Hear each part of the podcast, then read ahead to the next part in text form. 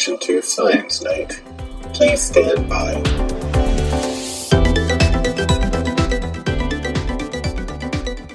Welcome back to Science Night, the Science Night podcast. We've we've relaunched, we've rebranded. It's a it's a rebirth of sorts. You're used to hearing my voice, your your friendly host James.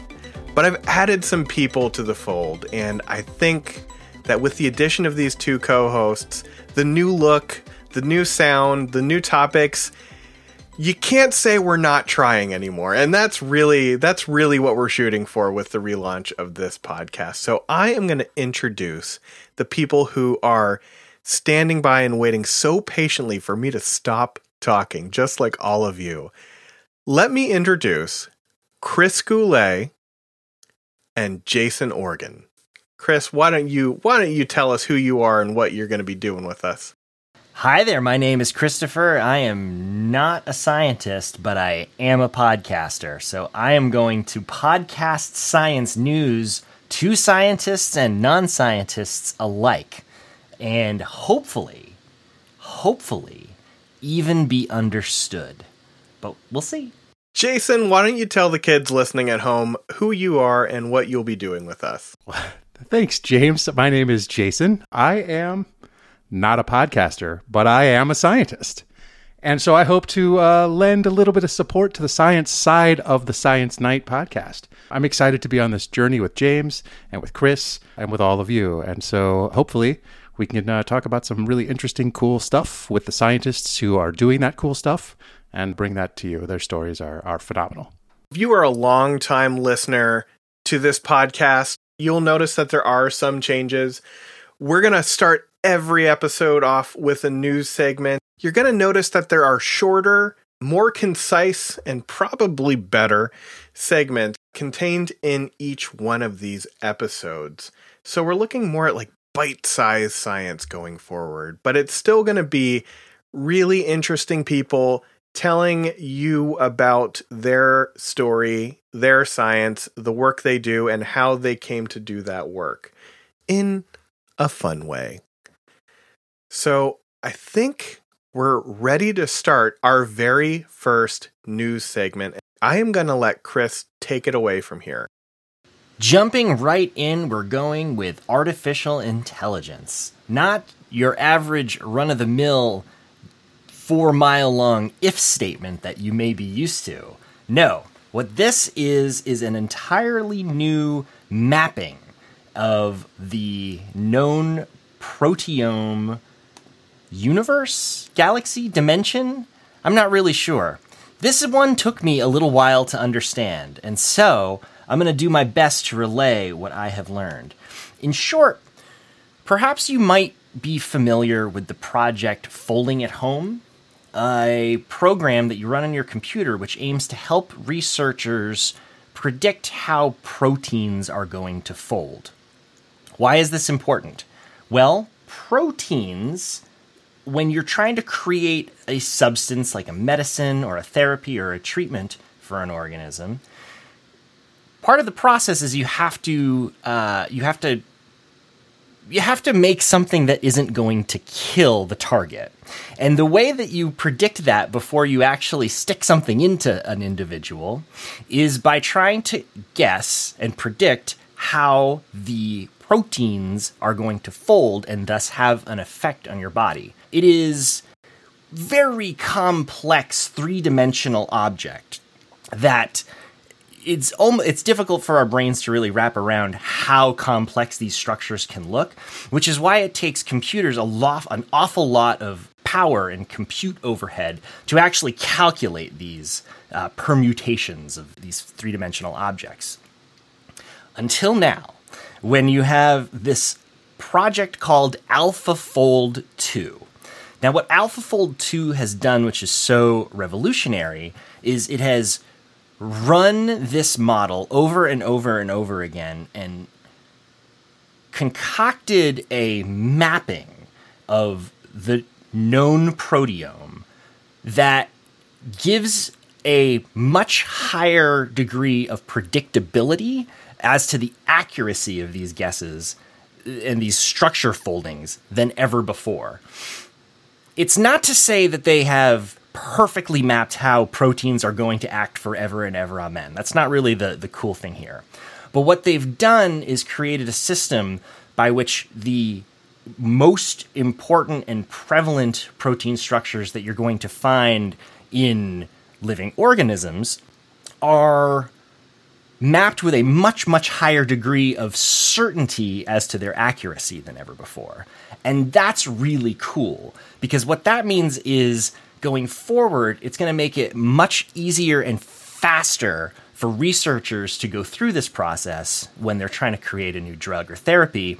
And it's going to make the development process for these new techniques and products much, much faster and much, much better.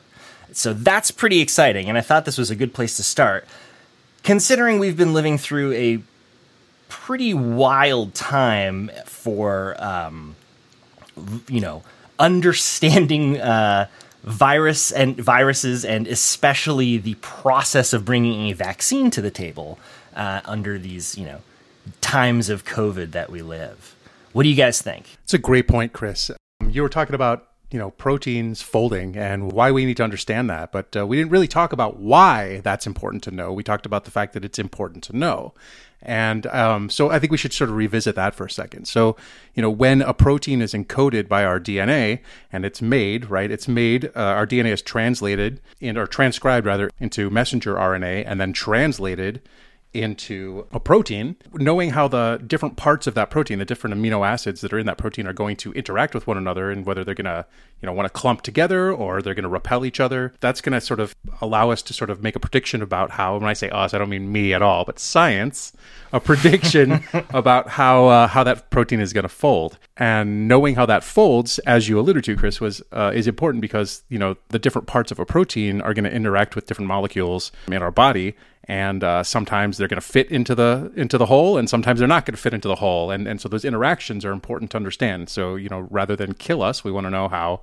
proteins are going to fold. So we've been talking a lot about proteins lately because of the spike protein with regard to covid and it's something that maybe people haven't thought a whole lot about in the past. And so you were making a really nice connection here to the fact that you know we have these new vaccines that are made on messenger rna technology, you know, they're not actually putting any DNA into our bodies.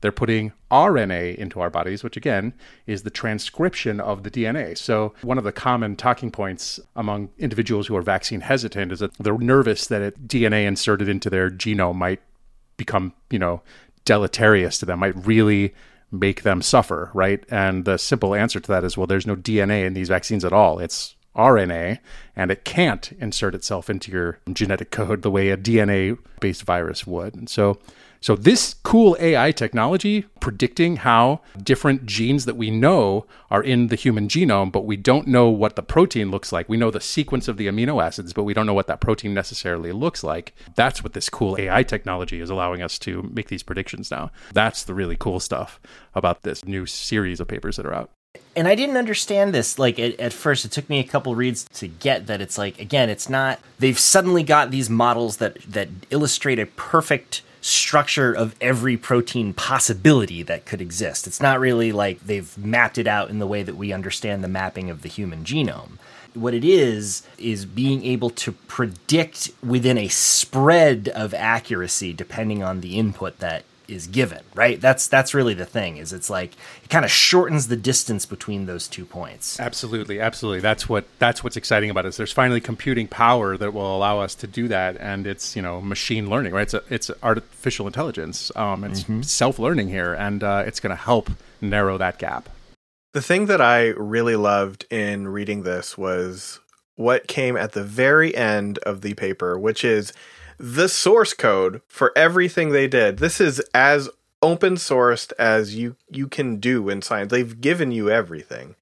And I think going forward, you know, if we want to talk about demystifying science, you know, just just have it be out there and available for people to see is a good thing. I work with a lot of biological anthropologists and that is a touchy subject in that field specifically, but I think in a lot of different scientific fields, the idea of having this information available for everyone in some form, you know, obviously, I'm not saying that every fossil should be out there for everyone to hold, but you know, there's things like Morphosource where you can upload the 3D print uh, file so that everyone can have a plastic version of that in their hand.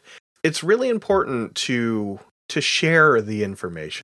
Sometimes we get a little bit too protective of the science and forget about the sharing and the communication side of things.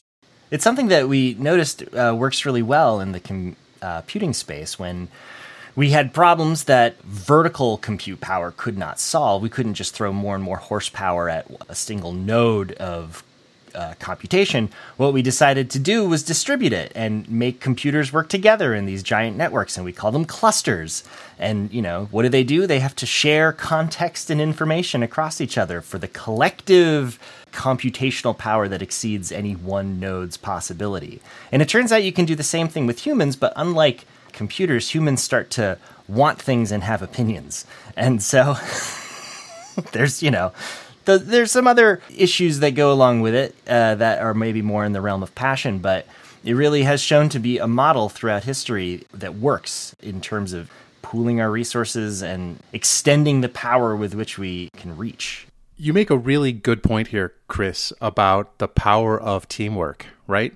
And the reason I'm bringing this up is that there's been a movement over the last, I'd say, 10 to 15 years, especially with regard to federal uh, funding for science in the US, to really reward team based science, where you have multiple laboratories working together um, mm-hmm. to solve a problem from many different angles, rather than funding a research program in a single lab. And now we're at a like sort of the next step. So, you know, everyone's moved in this direction of team science, or a lot of people, the most successful approaches are team based science approaches.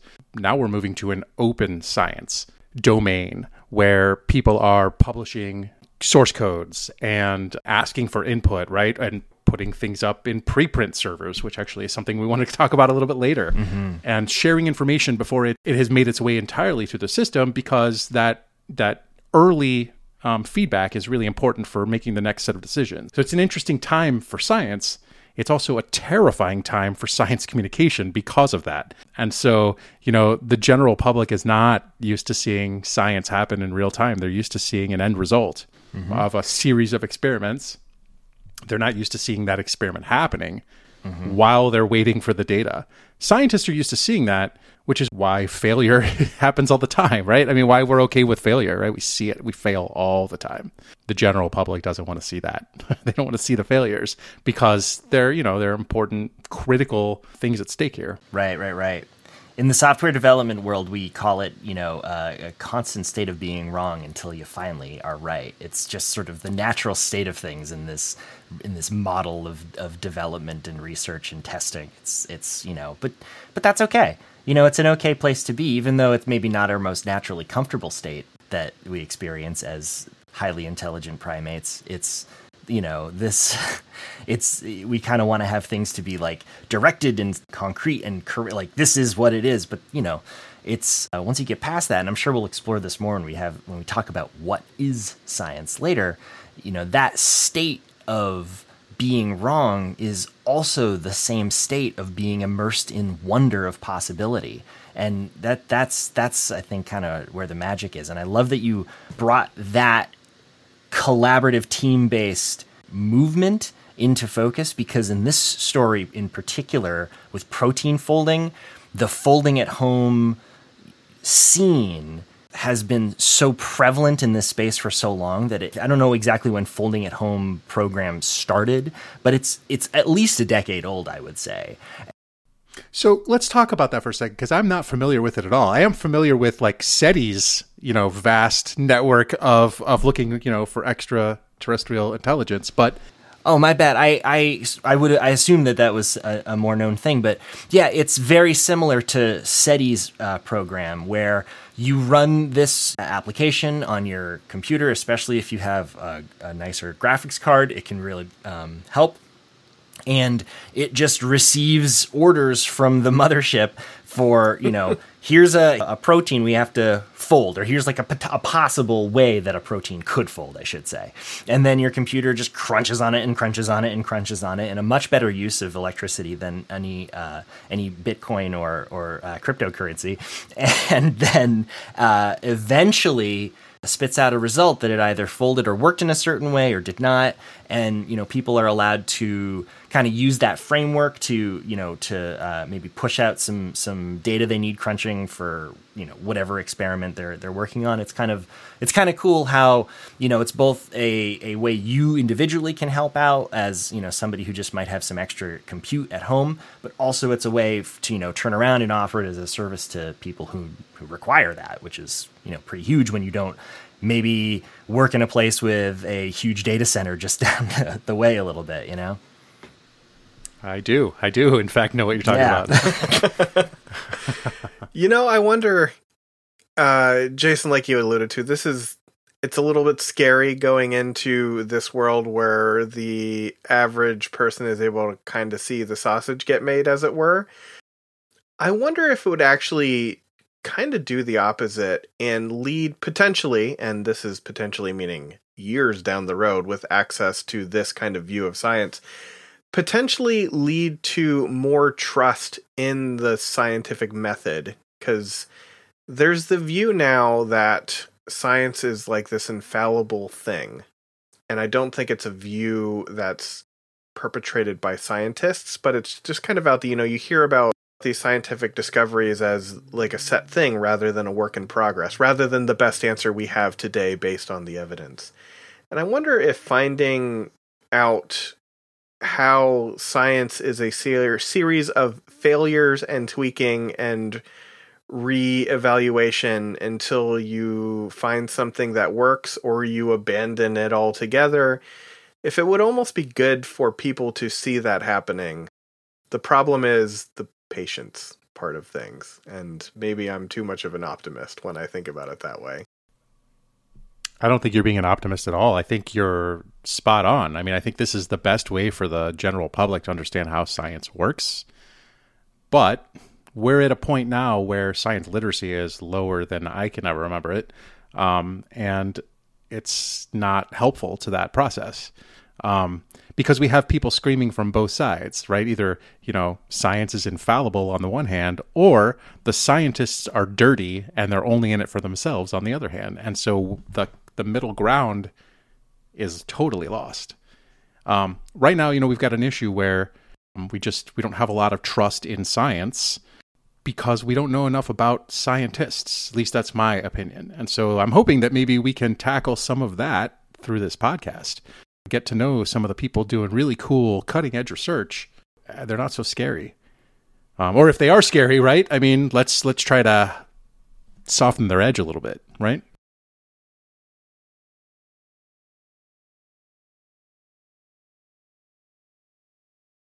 Well, speaking of soft edges, let's go for the hard edge, and in fact, the barely comprehensible hardest edge that I can possibly throw at you.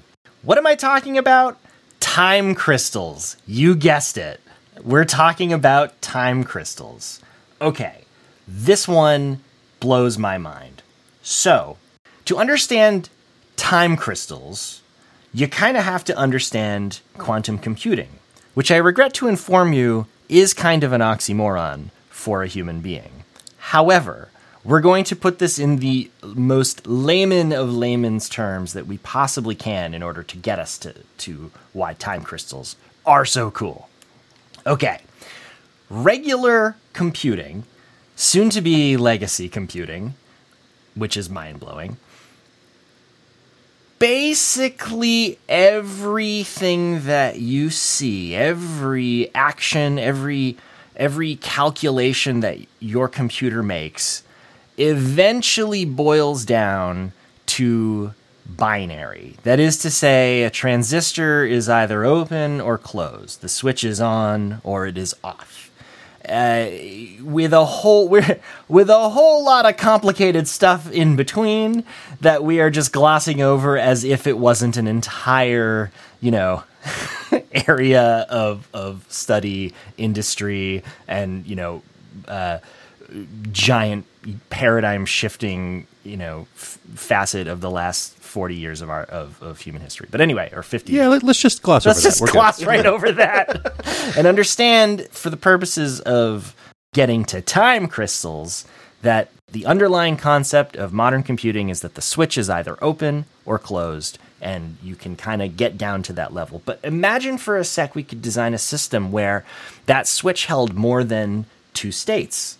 Imagine that it could theoretically be any number of states. Suddenly, you've totally lost the plot, but if you can kind of hang on to that concept for a second, you can understand why the possibilities for for for the scale and power of that computational device just grow exponentially from what we can do now. If multiple states can be held within that smallest possible unit of action, then crazy things are possible.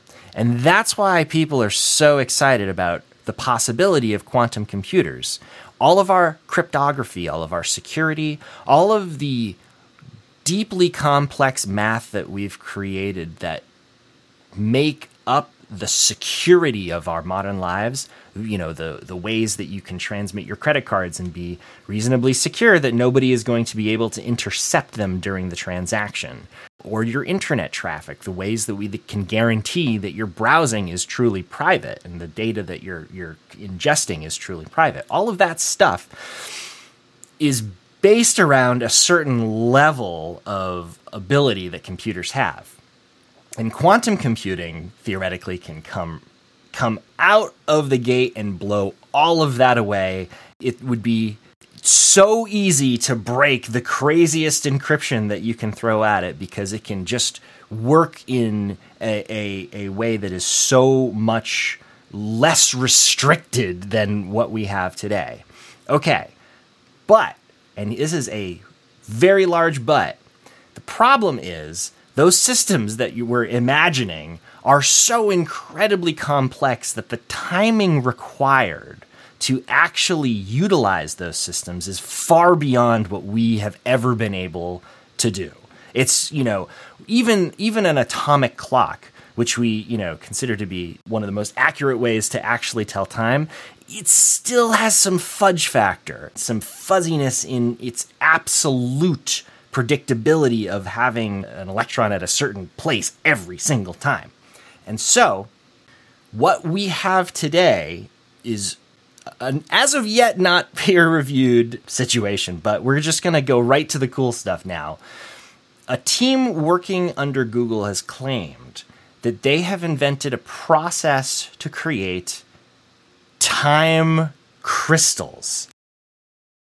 I want to clarify a little bit here because it's a team working at Stanford Oh, thank you. with with Google quantum computing, right? And so um, it's not Google that's pushing this; it's actually academic research that's pushing this first. Not that Google's not important, but I don't. I didn't want this to come off sounding like this was you know being generated by uh, by a company, right? Yeah, This is some like it's not just some crazy guys in Southern California. Right, exactly. This is this is um, you know this is actually happening in Northern California. It's crazy people in Northern California who come up with these really great ideas, Far right? crazier people in Northern California.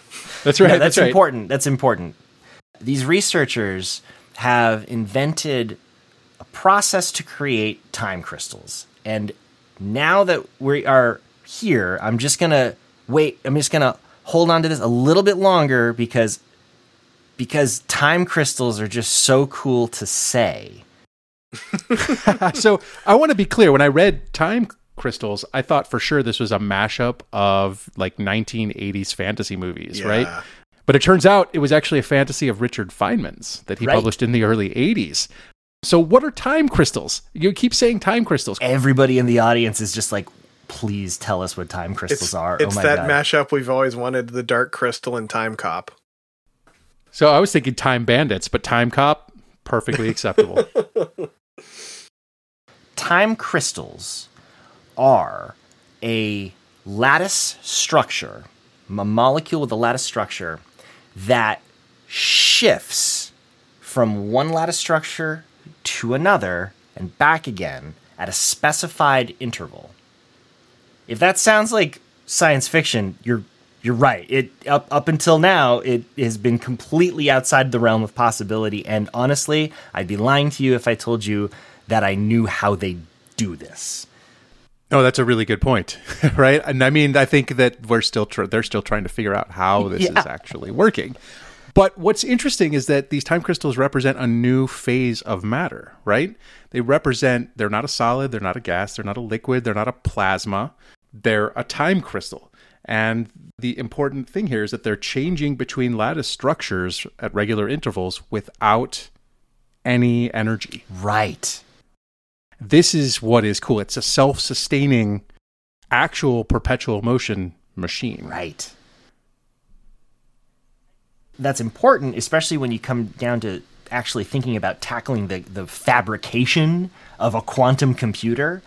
Because, you mm-hmm. know, this is this is something that you can stick in and again, assuming it's it's all real and works and, you know, we're actually going to be able to mass produce this stuff, which is a whole big assumption on its own.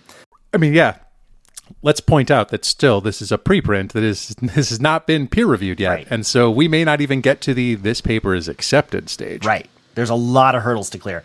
But if you get to the point where you're actually like thinking about making enough of this stuff to getting them into devices, it solves this core problem that quantum computers have of needing something that exists without a power source, without needing to be resupplied, without needing to be monitored or, or kept up on, that will allow for the calculations sensitivity, the timing of these calculations to be to you know it, it actually makes that possible. So it, it, if if if and I can't say if enough, and we'll talk about why during I think the again the what is science phase why this is such a difficult thing to report on because it is so darn early.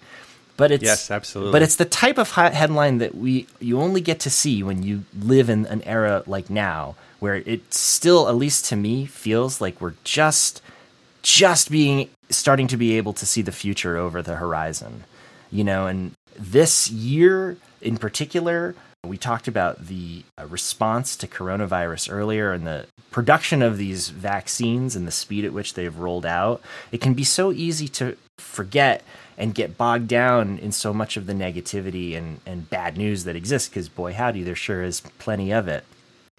I really liked these stories because for me, they represent the paths for me personally to have hope and to remember that we are very fortunate to live when we live and get to see the advancements that we do. And there's plenty of mind blowing to be done along the way in our own short lifetimes. I want to talk about that for a second because you've said it now twice within the last like 30 seconds and I when you say it I I see that the same words coming out of my Yeah. mouth, right? We live in such an awesome time for science. But I have this feeling that throughout history scientists have always felt that way. Right? probably true. We are at such a cool time in science, right? And so I'm thinking about this this book in particular that I've been reading lately called The Butchering Art by Lindsey Fitzharris. Um, it is about the life of Joseph Lister, who really was at the forefront of Victorian era medicine and our understanding of how to use microscopy to diagnose disease. Um, his father was actually responsible for inventing the actual medical uses for uh, a compound microscope, um, making it less of a rich person's toy and more of an actual tool for science. And so Joseph Lister took his father's idea and really brought it into medicine. And the reason I'm thinking about this is that earlier this week I had a kitchen knife accident. I pride myself, I've been a gross anatomist for 20 years. I have never cut myself in the laboratory with a scalpel, but I definitely required seven stitches in my uh, finger from a kitchen knife this week. The whole time I was sitting there, I was thinking to myself, like, if I lived in Victorian era London, I would die from this. And Joseph Lister had that same thinking that you Chris have said multiple times, right? What a cool time to be living for science. Like we that we are on the the doorstep of of what's next, right? What's going to be next? And uh, and while I love the enthusiasm for now, I can't help but think that like we've always had that enthusiasm. It's just that now the general public can see it a little bit differently because again, Yep. it's a lot more out there and in your face than it has been for you know the last 150 years. I'll I'll also play the devil's advocate and talk about a uh, contemporary of Lister's, sort of, in Semmelweis, where with the wonder and hope for the future, you also have the Semmelweis Semmelweis reflex, which uh, you know we've all gotten really into Semmelweis about a year ago when we're like, oh, wash your hands. Without going into too much detail, he's the guy that's like, wash your hands. Uh, if you want to know more about Semmelweis, you can listen to a past episode of the Science Night podcast where we talked about him and miasma theory. I love how you just plugged your podcast on your podcast. I love it. You know, always be always be plugging, right? but basically, the Semmelweis reflex is that when you have a new idea, there are a nearly infinite amount of people to slap that idea down and how dare you have this new idea. I think that the reporting of the time crystal story specifically is too early to have had enough uh, opportunity for people to slap that down but i am looking through the comments of one of the articles that you linked and there's a little bit of reflexing happening Right. I think that's actually a really important point, James, and that's that scientific consensus is a really powerful thing. But the way that the public uses the term consensus is fundamentally different than the way scientists see consensus. Mm-hmm. When you talk about climate change, for example, there's that common statistic like 90 was it 98% of or 96% of of climate scientists agree that humans are causing climate change because of g- greenhouse gases and so on and so forth, right? Burning of fossil fuels. But that's not actually what consensus mean. What what they mean by that is not that that a certain proportion of the scientists agree with this idea. It's that um, that that proportion of the science published through the peer review process support that conclusion, right? So it might be 98% of scientists. That is incidental to the fact that it's 98% of the science that's published, right? Mm-hmm. There's 2% that suggest that perhaps maybe that's not the case. But when you dig a little bit deeper, that's the stuff that gets smacked down, mm-hmm. right? Mm-hmm. Because, and it's not because um, scientists don't agree with the assessment out of some sort of you know deep rooted belief it's that the data don't support the conclusion and so they smack it down right?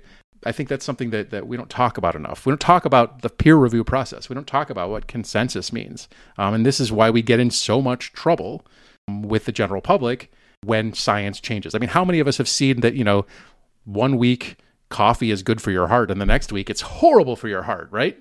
It's just because a new study comes out and one single study is not going to overturn a paradigm ever it's not going to form a paradigm either. It's that consensus of the published data that form a paradigm, and then a consensus of data that would support overturning that paradigm are required in order to overturn that paradigm. and far too often that that evolving understanding and that capacity for in for widening understanding is used as a as a cudgel and used as a as a, a weapon or a means to minimize or ignore uh, you know something that really you know should be should be talked about and should be entered into the you know public consciousness. And your example of climate change is a really good one because as our understanding of what was happening evolved over time originally scientists were saying like hey guys i think something's wrong here. I think we're heading toward an ice age. And you know then time went on and they said guys i i still think something is wrong here. I think things are getting hot though and that delta like just blew some people's minds to the point where they couldn't handle it So you said it was going to be an ice age and now you're saying it's going to be hot and what well then what is it what my goodness what is it and it's like you know it's an evolving understanding of something that's extremely complex. Maybe you should listen more to the thing where they're saying, "Guys, I think we have a problem here," and less to the thing where you know you don't understand the why, and so you attack. Just a personal opinion. No, I'm with you. It's my personal opinion too. I appreciate you for sharing it because it's like you got right in my head. I actually think this whole discussion about climate change is um, is going to need its own Yeah, oh, yeah, series yeah. We're of- tickling of something episodes, that we don't have the right, but minutes but for right now. we have um, we have we have a clear um, sort of mandate to do it now. So let's do Yes. it. Let's make that. Let's make that happen. Science Night will have a climate change episode and maybe even more than one.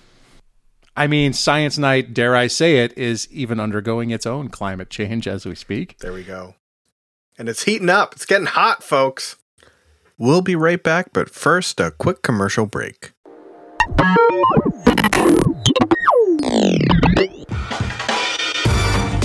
Hi, I'm Matt. And I'm Phil. And together, we host the History's B-Side podcast. You know, history is full of amazing stories and memorable people. But we don't care about them. Every week, we break down history's biggest stories and the forgotten people who made them happen. We're not historians. We're just two guys who enjoy a great story and plenty of laughs. Find us on Apple Podcasts, Spotify, Amazon Music, and more. Or follow at History's B-Side on Facebook, Twitter, Instagram, and YouTube. This is History's B-Side.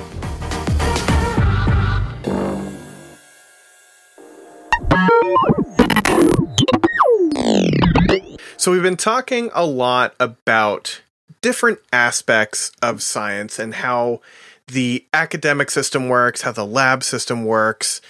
But, you know, in coming up with segments for this show, one of my favorite colleagues asked me a very important question. What is science? I love science. So that was my dear daughter asking me the question, What is science? And it was not a question that I had an immediate answer to. So, what I did with my immense power and persuasion was went to people who might have a better answer than me, actual scientists, and I asked them the question, What is science? What is science? That's a great question that no one's asked me. Curiosity. Science is how we as a society create the solutions that get us from point A to point B. And when done right, it's democratic so that everyone has a voice in creating those solutions.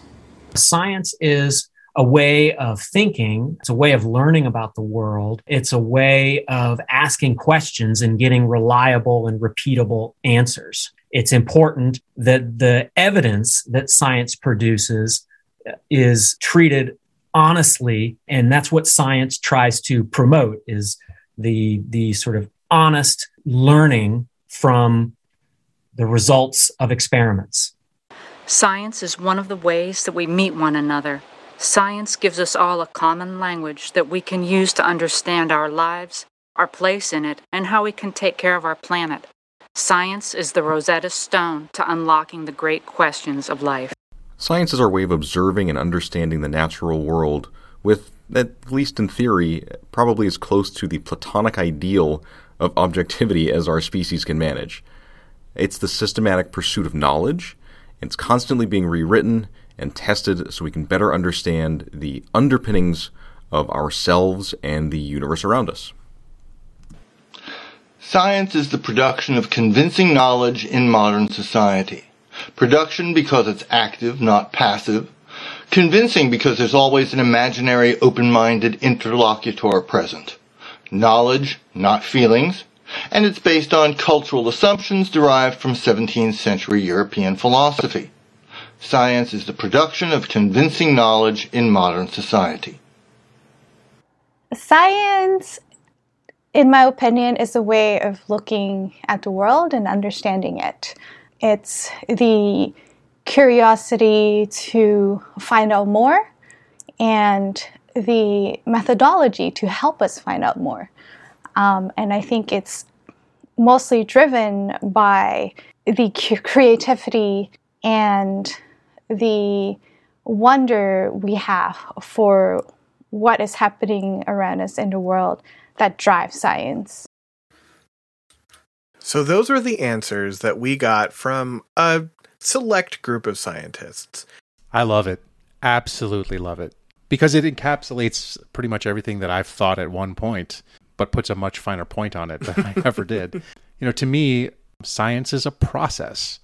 And all of those answers really sort of get at that that singularity, right? It's not anything finite. It is constantly changing. It's self-correcting and iterative. And because of that, it's it, it is best described as a process for understanding the natural world. Um, and I say that actually to differentiate it from the supernatural world, which is the realm of religion, which attempts to you know explain phenomena through the supernatural world. That science can't do that, and so there's really not a conflict, in my opinion, between science and religion because of that. They answer questions about different realms altogether, and so so I really love all of these answers. Yeah, I do too. And I can't be a huge Sixers fan without saying we have to trust the process. Or I'm a Royals fan, so I get it. I've been trusting the process since 1985. It worked once. but it worked. It worked, baby.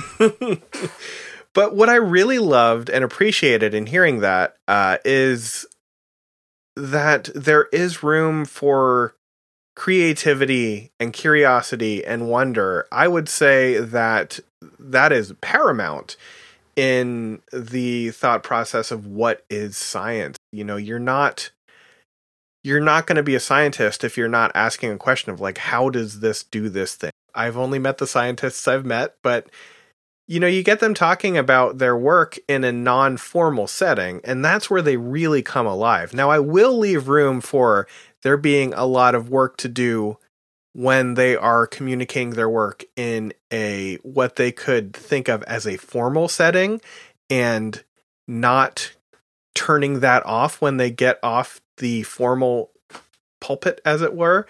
Uh, you know you do have the scientists that they kind of have the one delivery and that's that's something where we can work to but it's not it's not that there's a lack of creativity or a lack of curiosity or a lack of excitement I, I just wanted to sort of point out that we were referring to scientists communicating with other scientists, James, and most scientists are effective at doing that. They have to be, or they are ineffective as a scientist, right? I mean, it's hard to form collaborations, it's hard to get grant money. Um, if you can't communicate what you're doing to people who know a little bit about what you're doing. But where the rubber meets the road is the federal taxpayers, right? Because that's ultimately what's funding most of the science. And so I, I couldn't agree with you more. The moment you get people to start talking about their work to non specialists, you start to learn that they're people. And they're people in a way that you didn't actually expect them to be people.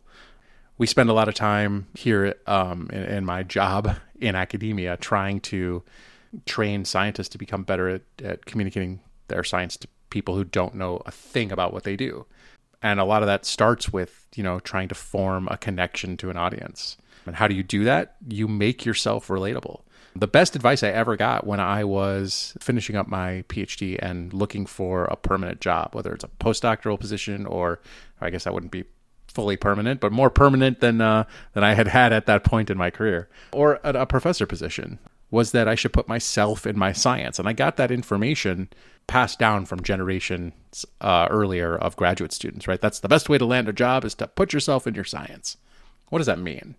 I thought that just meant putting a picture of me doing field work in my slides, right?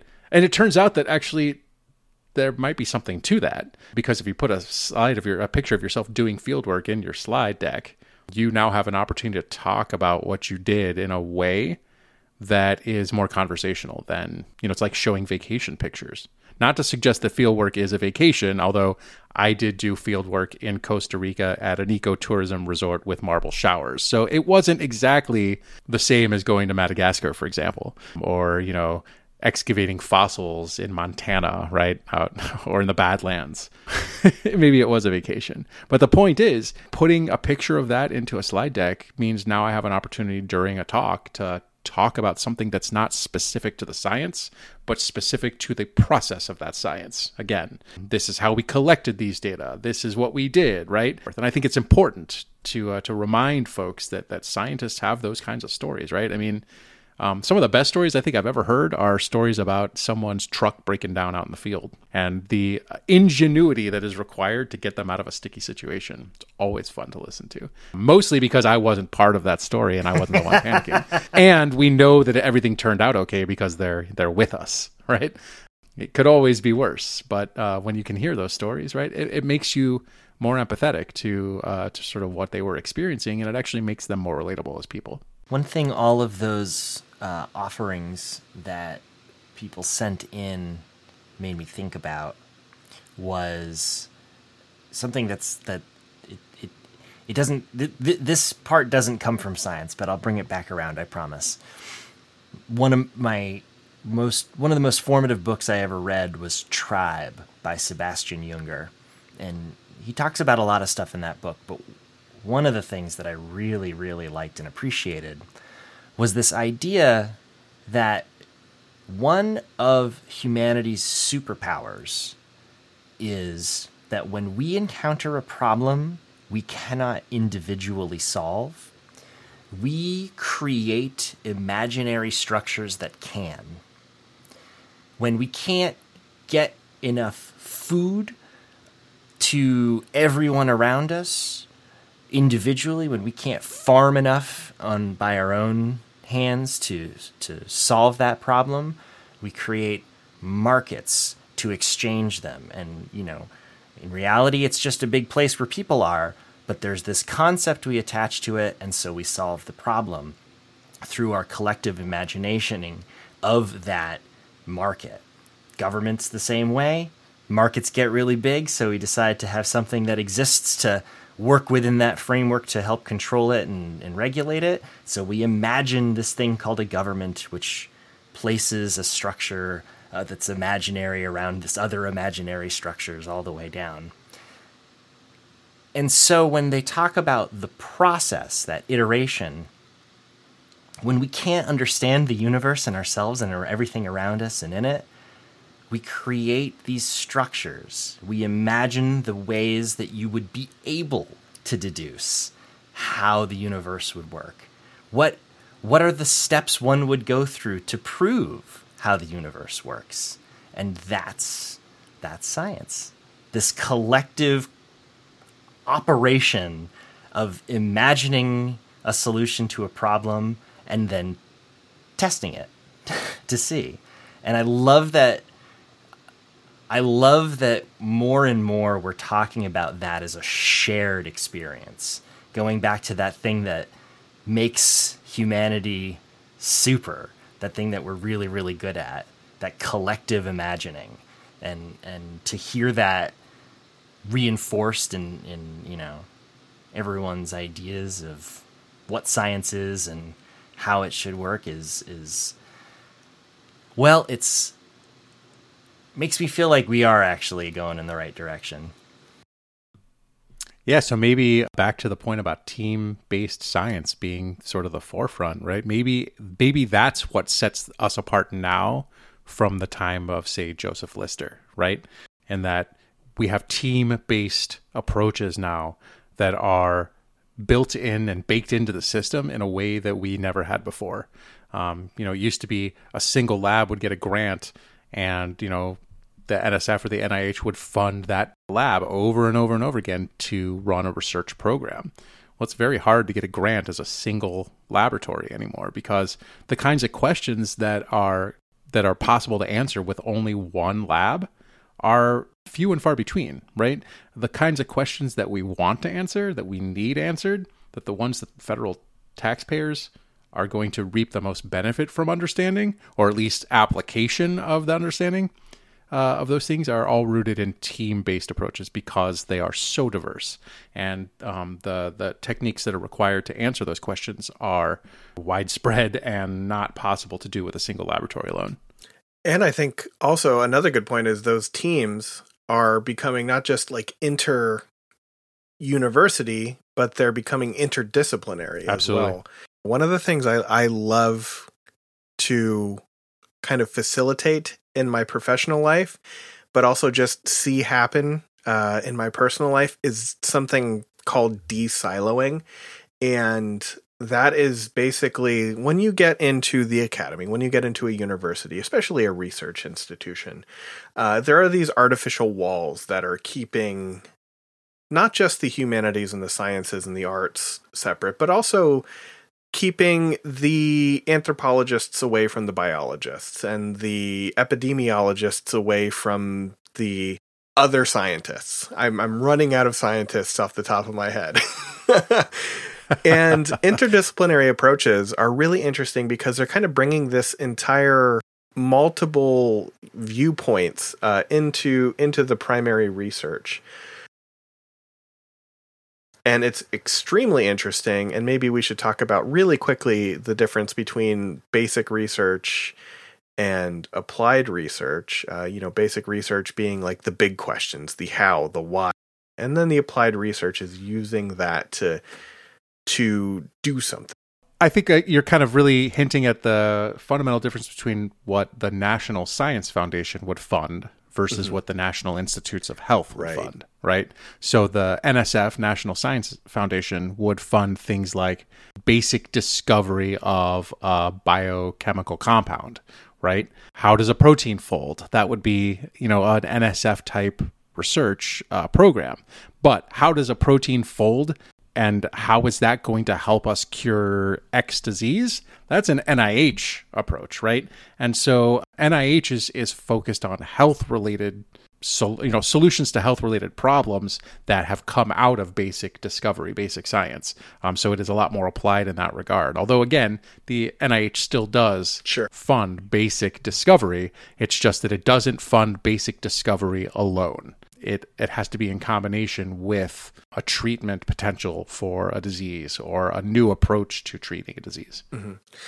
And when you're looking at, you know, bringing an interdisciplinary, uh, multi-team approach to basic discovery, you basically have a lot more eyes with a lot more different experiences looking at these big, hard to answer questions.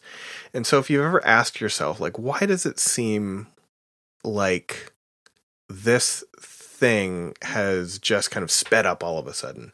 Sometimes it's because this one person had this profound idea and it turned out to be ac- accurate. Uh, a lot of times it's just because the amount of people that were thinking about and working on this project and sharing their information amongst each other got to the point where they saw something new in the data set and that lit a lit a fuse that led to this thing. I mean, it's fun to see those kinds of ideas come to fruition, especially after a long stall in advancements, right? Uh, but it's true. Science does work in fits and starts, right? It really does work in sort of a punctuated fashion where you have really rapid changes and then a long period of not much change. Um, but then something will happen, right? Like a new computing technology, for example, right? Quantum computing is now allowing creations of time crystals that were only um, theoretical in the early 80s, but now may or may not, depending on whether or not that makes it through peer review and can be replicated and so on and so forth, may be regular part of our understanding of physics now. That's fascinating and really cool. But it took a long time to get there, right? 1982 was a long time ago. it's true that it it does like from from our small you know organic human perspective it feels like it's taken you know forever but at the same time it's really just a blink of an eye. You know the changes humans are making now it's it's hard to live through because you know especially when you're a geek you just already want to be in star trek at least i do you know? But at the same time when we look back and you know just down the street from me they a hundred years ago were cranking or well probably more like 150 years ago they were cranking out farm machinery parts in a massively modern way that had never really been done at that scale. And and and people were amazed at the process and the you know the the how prolific they were with the amount of output of product and you can see the effects of that infrastructure everywhere and of those processes but it's all just it's all just gone and completely irrelevant now though we couldn't have what we had without it. We couldn't have today without that. From everybody who was uh, has been on this hill from that point until now it's been lifetimes. But in reality it's just a couple generations ago Totally agree. Just this morning, my 10 year old asked me how old I was when we got our first flat screen TV, and he was crushed to learn it was only a couple years before he was born. what do you mean? You had one of those weird, like, curved screens on your TV? Right. Yes, I did. It was also like a huge console, and it like weighed 300 pounds, and like it was awful. And by the way, kid, we used to fix them too. that's right. You know the the most profound thing I like to point out to people when they're talking about it taking forever to make that new discovery is the amount of time between the first flight of the Wright brothers, 1903, and the moon landing was 66 years. That mm-hmm. is very likely there there are people that were born and lived through this entire process of figuring out how to have sustained mechanical flight to going to a different place and then coming back. I mean, that is pretty incredible that it didn't take 5,000 years. There is thousands of things that are happening behind the scenes and we just kind of find out about them when they're towards the end and maybe that is uh, tying back to my original thought of if people are able to see the process maybe they will be able to trust it a little bit more maybe it'll make them excited to learn more about it and that can help with the scientific literacy as well And if there are thousands of things happening behind the scenes, then we will have so much material Oh, for this podcast. My goodness. That is that is so true I would say that it's interesting that we've gone 2.7 ish million years from stone tools to space flight. Right? Sure. I mean, but it was only 66 years, as you said, right? Right. From first sustained flight, mechanical flight to space. Right. Right. It was still 2.7 million years to get from stone tools to that. Well, and and tail. like a different thing too, right? That's the other part is in that 2.7 like there were other things not homo sapiens that were figuring that out too. Like we kind of we kind of lumped on to work that was done before homo sapiens even got on the scene. Uh, That's true. in in that aspect. So if you want to really talk about this being a process, like this is a process spanning other animals. I'm reminded Right, of that, that famous quote real. from Og the Caveman when he said, If I have seen further, it was by standing on top of Thad the Neanderthal. Yep, for sure, for sure. Absolutely. Yeah, I mean talk about team-based Yeah. science, right? Right. when we're talking about crossing species lines, even more impressive.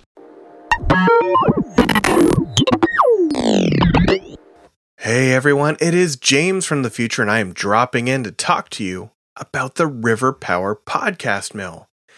This podcast, like so many others, is a member of a podcast collective where we come together to bring you great entertainment.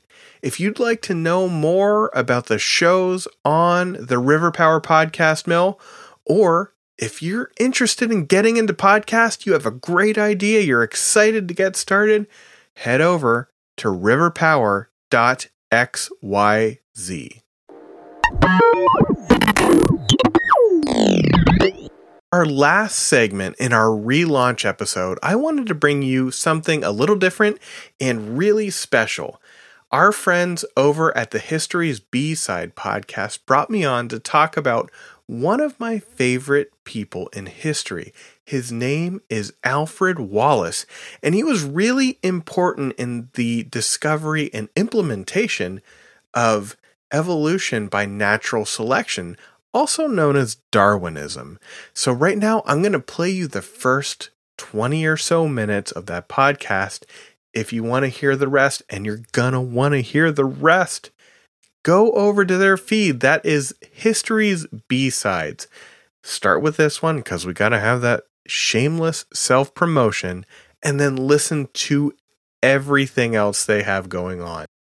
So, without further ado, here is the beginning of my episode from the History's B Side podcast Alfred Wallace, the stepfather of evolution. Today's B-sider is the stepfather of evolution. So today we're really fortunate to be joined by our friend James Reed.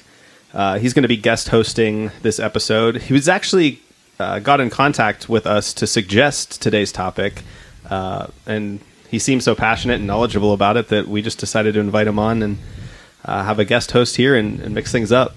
Uh, so James is just to give you a little background on him before he starts us off. Uh, he's originally from rural Pennsylvania, now living in just as rural Vermont. He's currently an anatomy lab director who's involved in scientific outreach, and he's joining us from the Science Night podcast, which you can find at scinight.com. Welcome, James. Thank you so much. I'm really happy to be here. Um, I'm excited to talk about the stepfather of evolution. But before we get into that, we got to talk a little bit about evolution. I can't just be a bad science communicator and not actually tell you what evolution is because some people have different ideas about that, what that means. And most of this episode is going to talk about evolution by natural selection. But I think it's a good idea to go over what the prevailing thoughts were at during the Victorian era when people like Charles Darwin and the person we're going to talk about, Alfred Wallace, were coming up with their ideas. The first thing we have to talk about is creationism. And that is a list so long that we could not possibly talk about everybody on it. So I'm not even going to try.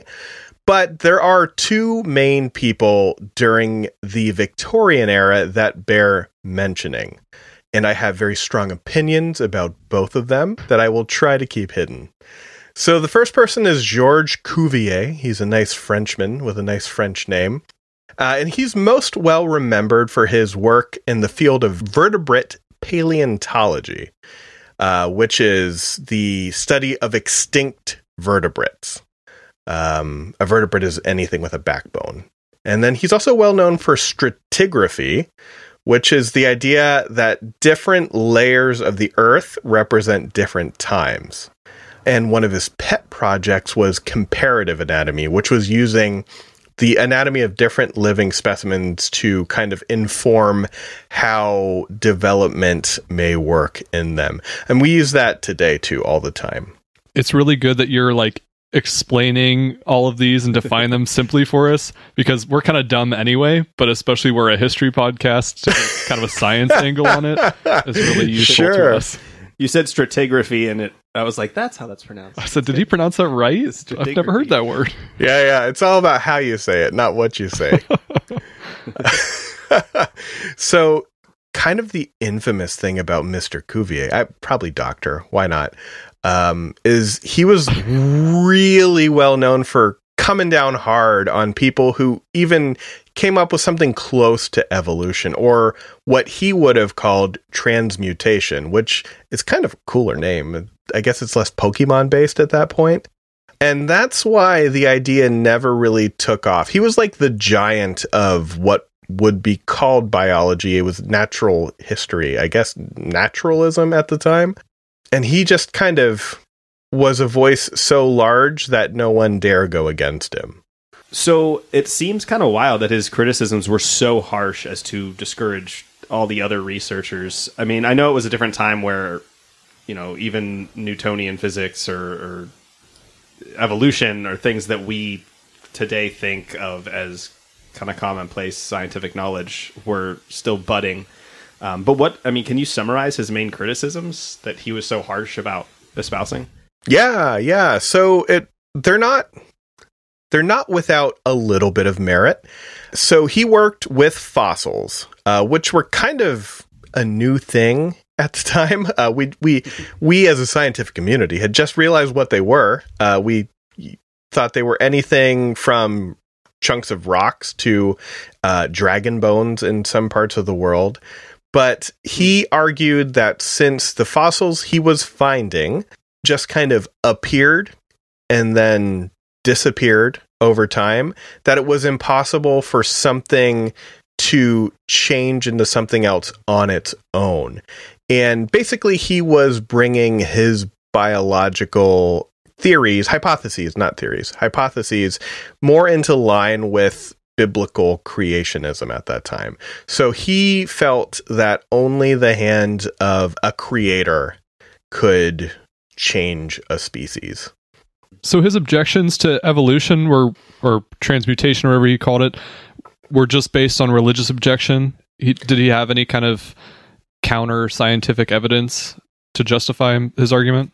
Yeah, that's a really good question because he did feel like he was being very scientific about what he's doing because he's using the research that he is conducting.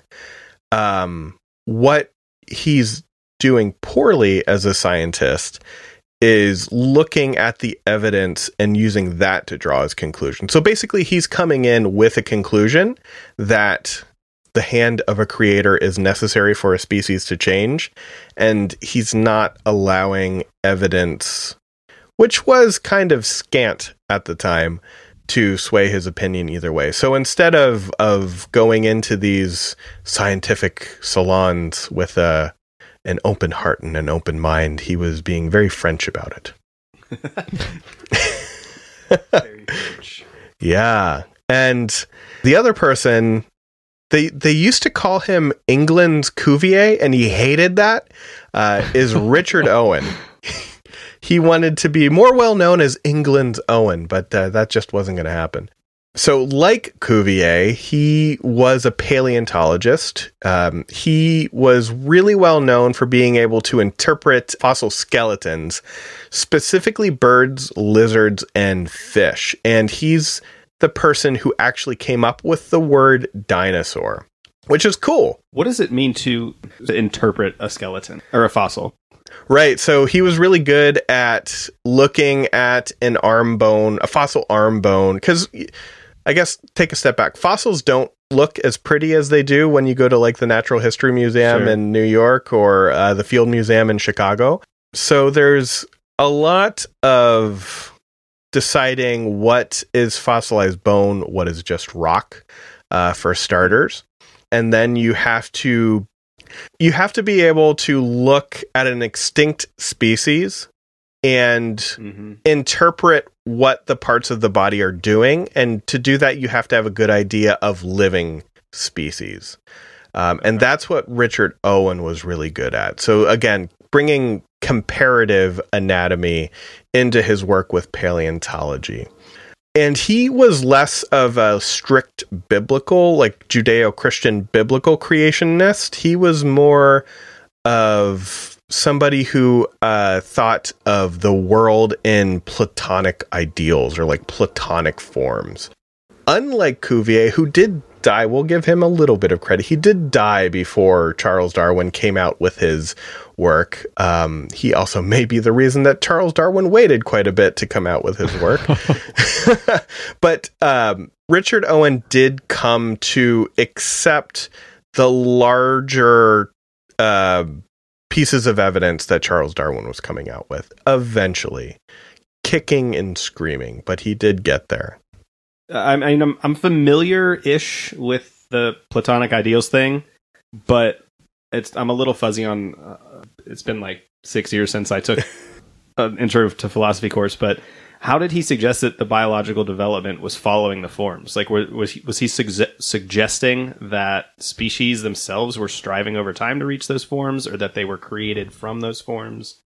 Yeah, it's actually um instead of striving towards, it's the opposite. He believed that there was like these set archetypes and he came up with the word ar- archetype to decide this. So everything fits into these several archetypes. Um, specifically, he believed that all vertebrates came from the same vertebrate thing. Hmm. And that's not unlike what we would talk about with natural selection. But where we differ is that he thought from that archetypal point, all of the changes were done by a god, or, well, he would not have actually used the word god. He would have used like universal energy or something like that. He, f- he felt that the energy within the species was this like universal uh, form that was driving something forward. So it wasn't it wasn't that the species themselves was uh, were striving towards something it was that the universe was striving towards something which is is is really out there so the fact that you're able to get to that point but not being like well you know over time things change is a little remarkable so like I said, I got really strong opinions on Cuvier and Owen. They they were jerks. They were not nice guys, but they were brilliant in their own fields. The problem with science during the Victorian era is that these natural philosophers or natural scientists were kind of responsible for everything under the sun. So they were expected mm-hmm. to know everything there was to know about geology, biology, anatomy, these things that are separate fields. Uh, they were supposedly experts in all of them. And, and that comes through where you have people who know a lot about very specific things, but then they say wild stuff about other things. Um, not unlike Alfred Wallace, which we'll get into a little bit later. But the next thing I want to talk about is one of my favorite, like, pet theories. It's obviously not something that is a credible uh, uh, hypothesis anymore. The the evidence has moved us away from it, but it's kind of what you would expect the people that make Pokemon to have used as their model, and that's Lamarckian inheritance.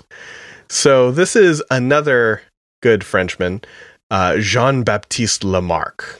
He thought that physical characteristics of the parents, and this is not the genes because they knew nothing about genetics at this point.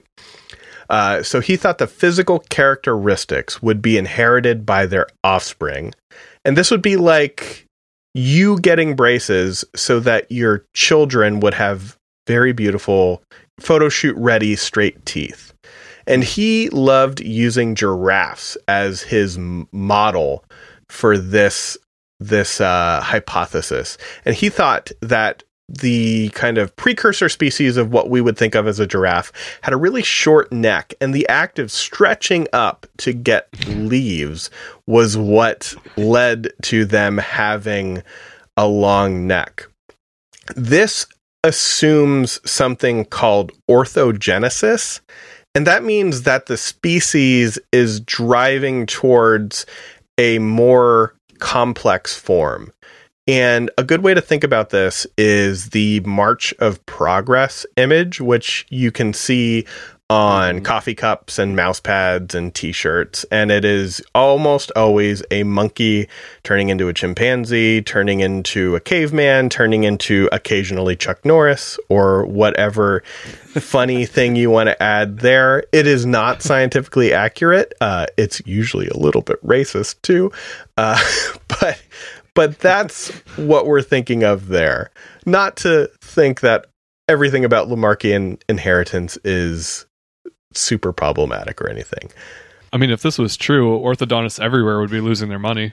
Right. Yeah, we would have figured this out in in the the first time braces were invented. Like get it get it going and get it done. Plastic surgery, if, there'd be no future market for it. If this were true, I'd be six eight because I've spent the last ten years trying to make myself taller around women. How's that working out for you? It's not. I'm still five six. So yeah, Lamarck was wrong. I haven't gained an inch. Exactly. And this this brings us to the actual thing we're going to talk about, natural selection or Darwinian evolution. And the best way to think about this is descent with modification. And because we're calling it Darwinian evolution. Obviously, Charles Darwin came up with this and no one thought about it before him. It's not like you can look at ancient Arabic texts and see somebody like Avicenna say, literally, I think that species come about due to descent with modification. Um, in in the language of the time, he wasn't speaking in modern English, although he was pretty smart. So who knows? If you're telling us that someone else came up with it way before Darwin, we're gonna have to now do research for another episode. Yeah, yeah, yeah, yeah. Well, Avicenna is not necessarily a B-sider. He's he's pretty well known. uh, and uh, another way, and a more popular way to talk about evolution by natural selection is survival of the fittest. A lot of people don't think of fittest in a biological sense. They'll think like Arnold Schwarzenegger, um, yeah. Usain Bolt, like able to run fast, lift heavy things, um, that kind of thing. But what we talk about in biology is fitness, is the ability for things to reproduce. So for an adaptation to move forward, the species has to be able to pass those genes on in whatever way they do. So if a species is seen as unfit, that means that they either die before they're able to reproduce or they are not able to reproduce successfully. So they have like maybe they have a reproductive system that's overly complex and they just do not reproduce at a, a rate fast enough for the numbers to keep up. And if we want to use Lamarck's giraffe metaphor, uh, giraffes with longer necks were better able to get food by reaching higher than the other things around them. So those slightly longer necked giraffes uh, were able to pass on their genes, and those offspring with longer necks were able to get food and continue going on and on and on until you have what we have now. Uh, and a giraffe is definitely a species that you would consider a specialist Mm. because it, it feeds on one thing. Do you see Lamarck's ideas as detrimental to the proper understanding of Darwin slash Wallace's evolution? Because that's kind of what I'm getting as I, I read it. I feel like some of today's criticisms of evolution seem to almost muddle the Lamarckian concept with without seeing the the subtle distinction you're talking about. Sure. Yeah. So, not really. Hmm. Talking about Lamarckian evolution is kind of a nice way to talk about how science actually works. Because you have to remember that science isn't a thing. There's not like, there isn't a, a known quantity of science available to us. it's just I would like to buy one science. exactly. I and I'd love to sell it to you. But uh, it's it's a think of science as a tool that we can use to explain the world around us. Uh, Lamarck he came up with an idea based on what he had to look at at the time. Uh, Darwin was a follower of Lamarckism and he was able to use the information that he then gathered to build on that hypothesis. Okay. Um, part of the thing that when you talk about the theory of evolution is that people think of theory as we would use it colloquially, not scientifically. So a theory is something that has been proven over and over and over again. It's the most rigorous uh, term that we can give to a scientific hypothesis. Part of the problem is not necessarily that people are dumb, it's that scientists are bad at communicating their work. so, enter Science Night. Exactly. Right, that's what I was going to say. That's We need right, a podcast exactly. To help communicate that. and what we really need to get better at is kind of meeting people where they are, regardless of how scientifically fluent or what uh, what education level they get at. If you are an expert in your field, you should be able to communicate that to a kindergarten class. That's kind of that's kind of where I'm at. I'm trying to be at the kindergarten level, you know, as a good science communicator. Mm-hmm. So speaking of kindergarten level education, I'm coming in here with a dumb question. So we use the giraffe analogy. Do giraffes have a significantly longer neck now than they did 200 years ago in Lamarck's time? Or is it a much slower process? So they do not have a significantly longer neck than they would during Lamarck's time, but they do have a significantly longer neck than they would have had um, a million years ago. The precursor, uh, last common ancestor to a giraffe and other things that are slightly or that are related to a giraffe would have had a shorter neck.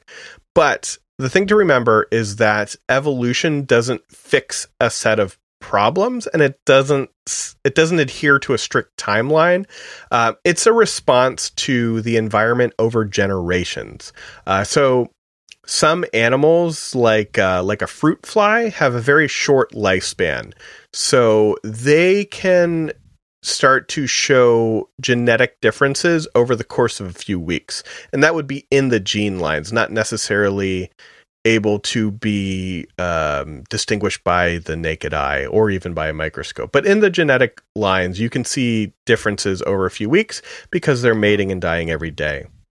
A giraffe. Oh, and because of that, a fruit fly can adapt to the environmental changes really quickly. Uh, you can notice that fruit flies just kind of appear when fruit rots. Um, so they're able to kind of adapt to that situation really quickly. A giraffe is, like I said, it's a specialist and it also has a longer lifespan.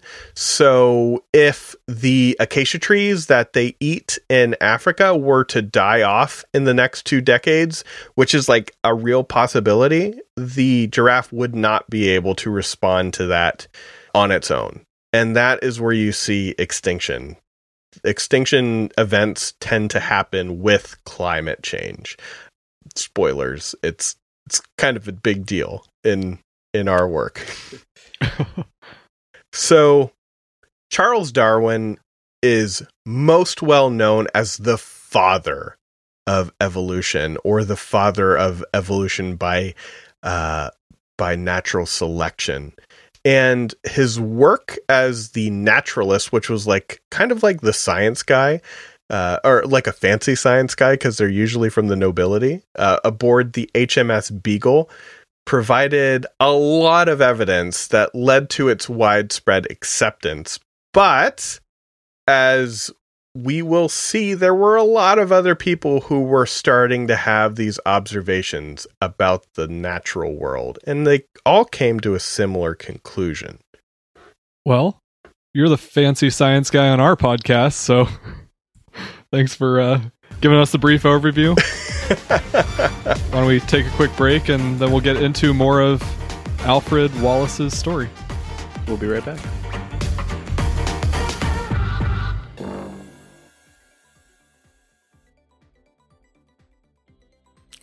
That is going to do it for us. My name is James Reed, and if you want to follow me, you can go to my Twitter at James underscore Reed three. I am at GR8 G O U L E T. That's the Great Goulet at Twitter. And you can find anything else you want to know about me at ChristopherGoulet.com.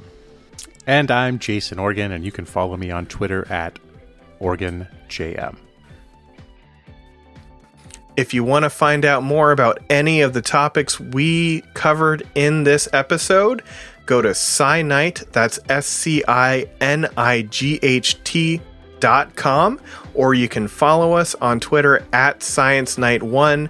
We'll put up any information about upcoming guests, upcoming episodes, and potentially even live streams on those handles.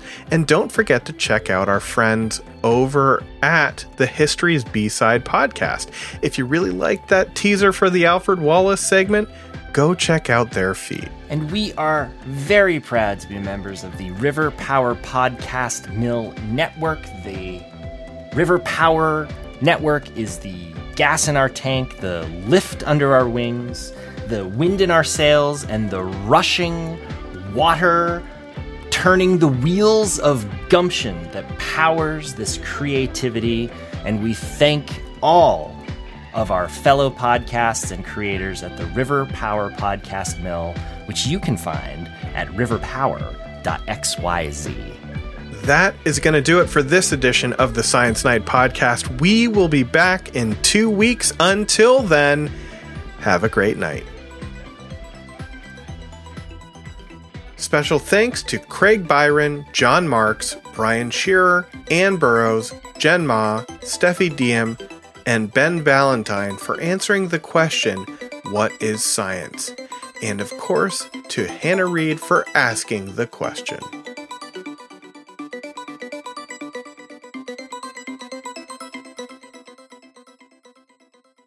I think this is it. We're just going to put this in unedited. You know, like a 25 minute intro. discussion. Um, We have to at least be to a thousand subs. Because we're not trying to get an audience, right? We're trying to scare them away immediately. Yeah? Right. Yeah, no, Yeah. we def- no, then yeah. definitely this should be it. Can you get negative downloads?